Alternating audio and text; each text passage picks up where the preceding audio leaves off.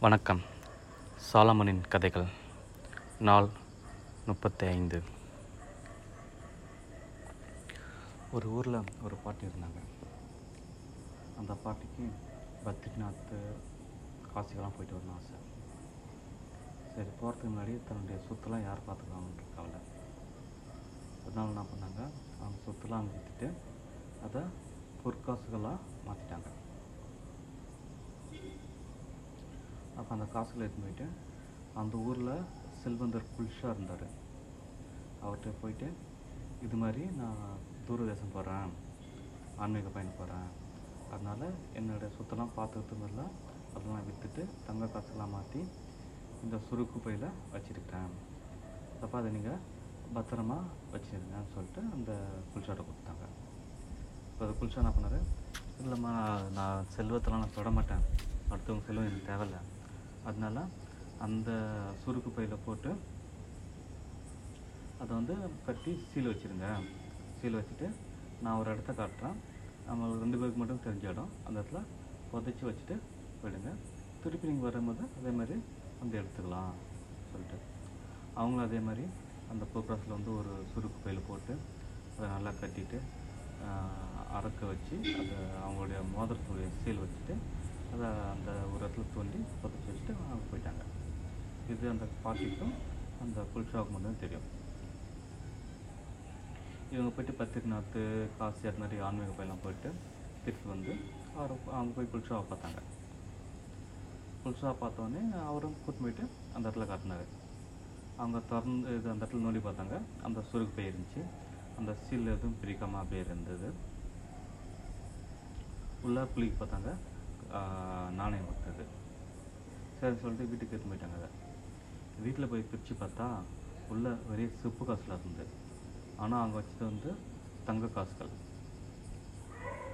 அவங்களுக்கு தான் ஏமாற்றப்படுறது ரொம்ப ஒரு மனவேதனை. இப்போ மற்றவங்கள்ட்ட சொன்னாலும் அவர் பெரிய பணக்காரர் அவருக்கும் சொத்துக்கு யார் மாதிரி போய் சொல்கிறீங்கன்னு சொல்லிட்டு எல்லாரும் திருப்பி அந்த பாட்டி மேலே தான் பழி சொன்னாங்க. சரி உடனே பாட்டி வேறு வழி தெரியாமல் பீர்பால்கிட்ட போய் சொன்னாங்க இது மாதிரி. பீர்பாலும் அவர் அந்த பாட்டியை அந்த குல்ஷாவும் கூட்டி விசாரித்தார் குல்ஷா வந்து என் எனக்கு இவ்வளோ இருக்கிற சொத்துக்கு நான் அவங்கள்ட்ட சொத்துலாம் ஒரு சும்மா தூசு மாதிரி. அதையே நான் விரும்புகிறேன் எனக்கு அதுக்கு சம்மந்தம் இல்லை. அந்த பாட்டி தான் பொய் சொல்கிறாங்க அப்படின்னு அவர் சொன்னதை பார்த்து பீர்பாலுக்கே சந்தேகம். ஒருவேளை பாட்டி பொய் சொல்கிறாங்களோன்னு சொல்லிட்டு ஒரு சந்தேகம் வந்துச்சு. ஆனாலும் இப்படி பார்த்து போய் சொல்கிறவங்களா தான் இன்னும் இந்த தள்ளாத வயசில் வந்து இது பண்ண மாட்டாங்க. இது இது காரணம் அப்படின்னு சொல்லிட்டு. சரின்னு சொல்லிட்டு நான் நாளைக்கு வாங்க நான் அவங்களுக்கு வந்து திருப்பி சொல்கிறேன் சொல்லிட்டு அந்த பையை மட்டும் எனக்கு கொடுத்துட்டு போங்கன்னு சொல்லிட்டு அதை வாங்கிட்டாரு அந்த சுருக்கு பையை வாங்கி இது பண்ணார். பீர்பால் என்னவோ யோசித்து பார்க்குறாரு. ஆனால் அவரால் அதனுடைய ரீசனை வந்து கண்டுபிடிக்க முடியல. யார் ஏமாத்தினா ரொம்ப நாளாக இது பண்ண முடியல அவரால். இவரில் பாட்டு போய் சொல்கிறாங்களா இல்லை புல்ஷாக போய் சொல்கிறாரா சொல்லிட்டு ரொம்ப நேரமாக திங்க் பண்ணார் அன்றைக்கி என்ன பண்ணார் அவர்? ஒரு ஐடியா வந்து அவருடைய ஜன்னல் திரைசில் இருந்துச்சு. அதை வந்து ரெண்டாக கிழிச்சிட்டு பணியாளர்கள் போட்டார்.